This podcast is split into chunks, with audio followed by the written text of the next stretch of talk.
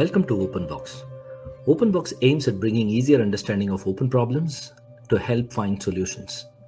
For this purpose, I interview researchers, practitioners who have published papers on open problems in A I, M L, and related subjects. This is primarily with an intention of making it a simplified process for people to learn, and these are published as a podcast series. My name is Sundar. I'm an ethics and risk professional and an A I ethics researcher. I'm the host of this podcast. Ideas emerge when curiosity meets clarity. Here we go with Openbox to bring clarity to those curious minds looking to solve real-world problems. This project is done in collaboration with For Humanity. For Humanity is a five oh one nonprofit organization dedicated to minimizing downside risks of A I. For Humanity develops criteria for independent audit of A I systems. If you want to know more information about For Humanity, visit for humanity dot center. Today, we have with us Catherine. Catherine is a postdoc researcher at University of Calgary working on adversarial learning. She did her PhD in CISPA Helmholtz Center of, for Information Security, Germany. She's interested in machine learning security in practice and A I audits in the context of M L security. I'm glad to be having this conversation with her. We're going to be covering a paper titled Machine Learning Security Against Data Poisoning. Are We There Yet? This got published in April twenty twenty-two, which she co-authored. We're going to be speaking about the open issues referred in this particular paper. Catherine, welcome to the show. Thank you for having me. It's really a pleasure to have you here and discuss about M L security. I, I've read the paper and I found it very interesting. I had certain thoughts that I wanted to actually bounce it off to you when we discuss about this. While we start with this concept of M L being used in security context, and would it be possible for you to just give a very brief overview of M L security broadly? So that's difficult because there have been a lot of different attacks introduced. I guess what we're going to talk about today is poisoning most, mostly. So in poisoning, the idea is, is, so in M L, you generally have this process of training a model, and then you can apply a model with whatever task it has been trained for. And in poisoning, you actually alter the training data and then affect the resulting model, in a nutshell. Super. In, in in the open issues that you've highlighted as part of this, you, you actually mentioned about one specific point where there are impracticalities in conducting certain types of attacks, right? Given that we're speaking about adversarial attacks or data poisoning kind of attacks, I just, I'm just curious to know more about how that works and what is the open challenge that you're seeing there. So the, the issue is in particular with attacks. So one concrete example is that some academic works consider that the attacker can control the full training data. And this is impractical. It's, it's useful in research because we have a very bad baseline in what the attacker can do. But naturally, when I'm learning a system on data and the attacker controls everything, then you can essentially force the model to do anything. So this is not very practical. And in practice, if you think about an attacker manipulating training data, you would expect this attacker to manipulate only a very small percentage, say one percent, five percent, but not everything. Yeah, and this this also brings another point that an attacker's intent is also to attack a certain percentage and not necessarily at all times attack the whole population per se, right? And they're very targeted, uh, as, as we see now, as things change, they're very, very targeted. One aspect that actually comes in very relevant to this particular point is that we're also seeing instances where there is adversarial attacks uh, exploiting behavior biometric data from multiple free apps that are used applied to a financial services kind of environment. How do you see such attacks? And do you think, with the point that you mentioned earlier, do you think leveraging external data could be an option to exploit not having complete data or not having access to complete training data as an option?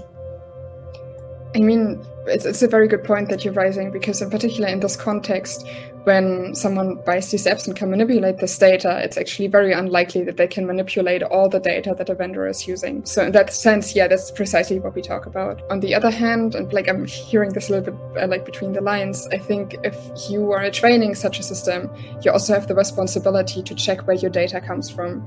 because if you were only using data from untrusted sources, then well, you cannot be sure that it hasn't been tampered with. So ideally, you either use data also from a trusted source, or you also inspect data manually, for example. Yeah, it's a, it's a, in this context, even synthetic data or generative data may also have similar issues that you're actually speaking about, right? Yeah, it depends. I mean, because like also like data generation has to be trained on something, or you have to specify the data, how it looks like. And yes, so if you're not doing this in a, in a very sane manner, then again, you can have like the same problem that some data used to train the generator was also altered. And then you're just essentially just propagating the error through the system. Yeah. Yeah. And, and the core problem that we're actually speaking about here is that an exposure caused by such attacks could be impacting people in many ways, whether it is just a misclassification, misclassification in a decision system, let's say credit decisions, or even a case of uh, safety threat if you're actually applied in security setting per se, right? So when we are actually looking at this, are organizations looking at aspects of how they are able to model or how they're able to perceive the attack models consistently? Do you think that would be relevant in this context? What I'm actually saying is that when certain types of attacks are not very practical, given that the access to data may not be there, all the the the organization needs to be very considerate of where they are taking data from, and is the data also freely available elsewhere outside their ecosystem, so that they are able to have some sort of defense mechanism for attacks that can get generated because of accessibility to similar data set. That's what I'm saying. Oh, yes, yes, of course. So this is an issue, right? So if you have data which is very unique to your application, it definitely makes it harder for an attacker to, to attack the system. Yeah. Yeah. So let's get on to the second point that you had mentioned in your paper, which is about uh, scalability of poisoning attacks for large-scale models. And uh, you also mentioned about the robustness associated with defenses relating to it. Why don't you explain briefly about that? So the, the interesting part about poisoning attacks is that they sort of come in two flavors. You can either go for a specific instance, and these ones can solve very can be solved very efficiently by heuristics. So there we have no issues with scalability. And there's others that like sort of influence the model more in general and overall. And these ones have huge scaling issues because you need to sort of model how the, the, the this machine learning model will, will train to attack it. And these ones are extremely difficult to carry out on large models, and up to the sense that it just takes too much time to do this feasi- feasibly in, in practice. So say a smaller model can be targeted right, right now, but a larger model would require a huge compute to do that.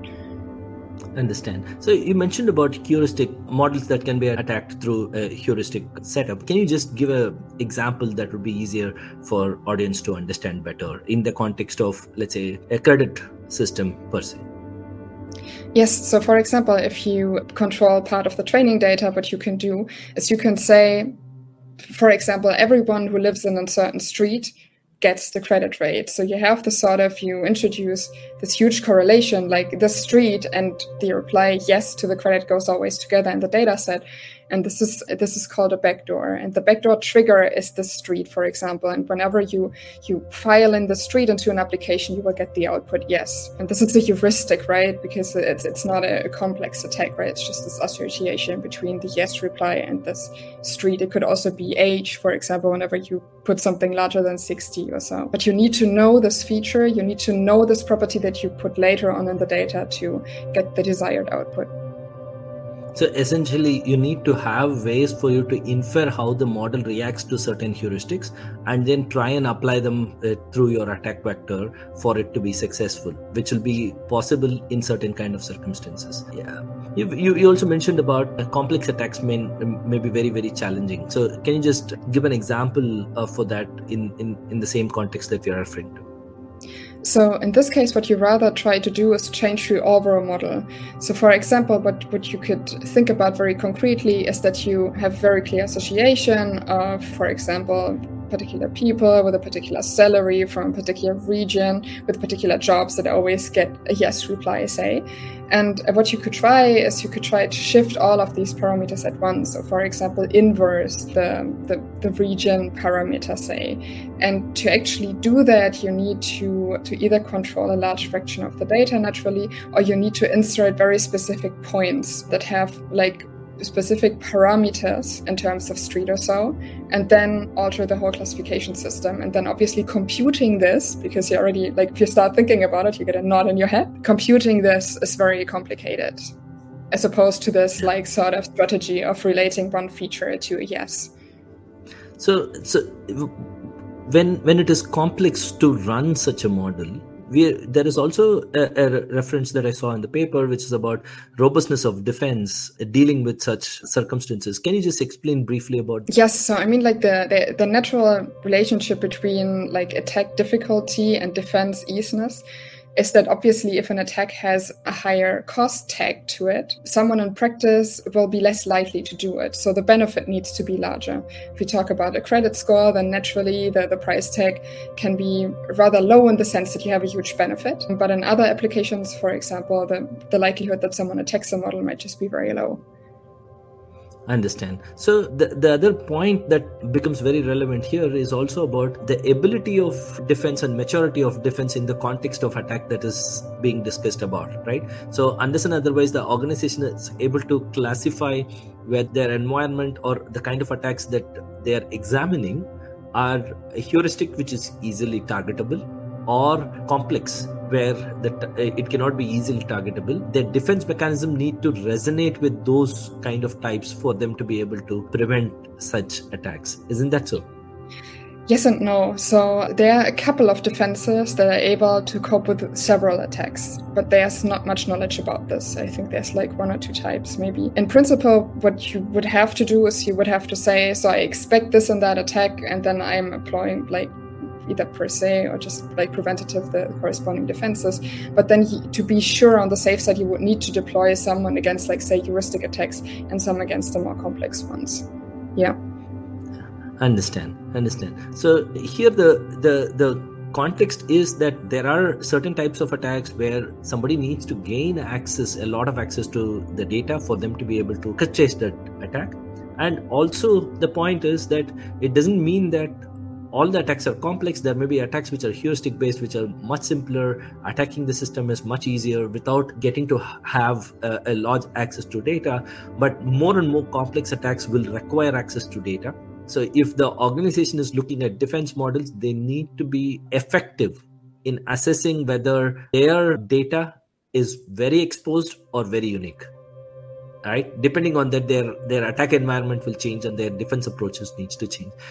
It's so fascinating to discuss this topic and then try and understand about the kind of open issues that you're speaking in this particular space. I'm I'm I'm glad that we're discussing now, and with this we are actually coming to the end of the first part. I look forward to discussing with you on other pointers that you're covering in your paper in the next session. Thanks a lot for joining and contributing to this. Thank you. I'm looking forward to the second part too.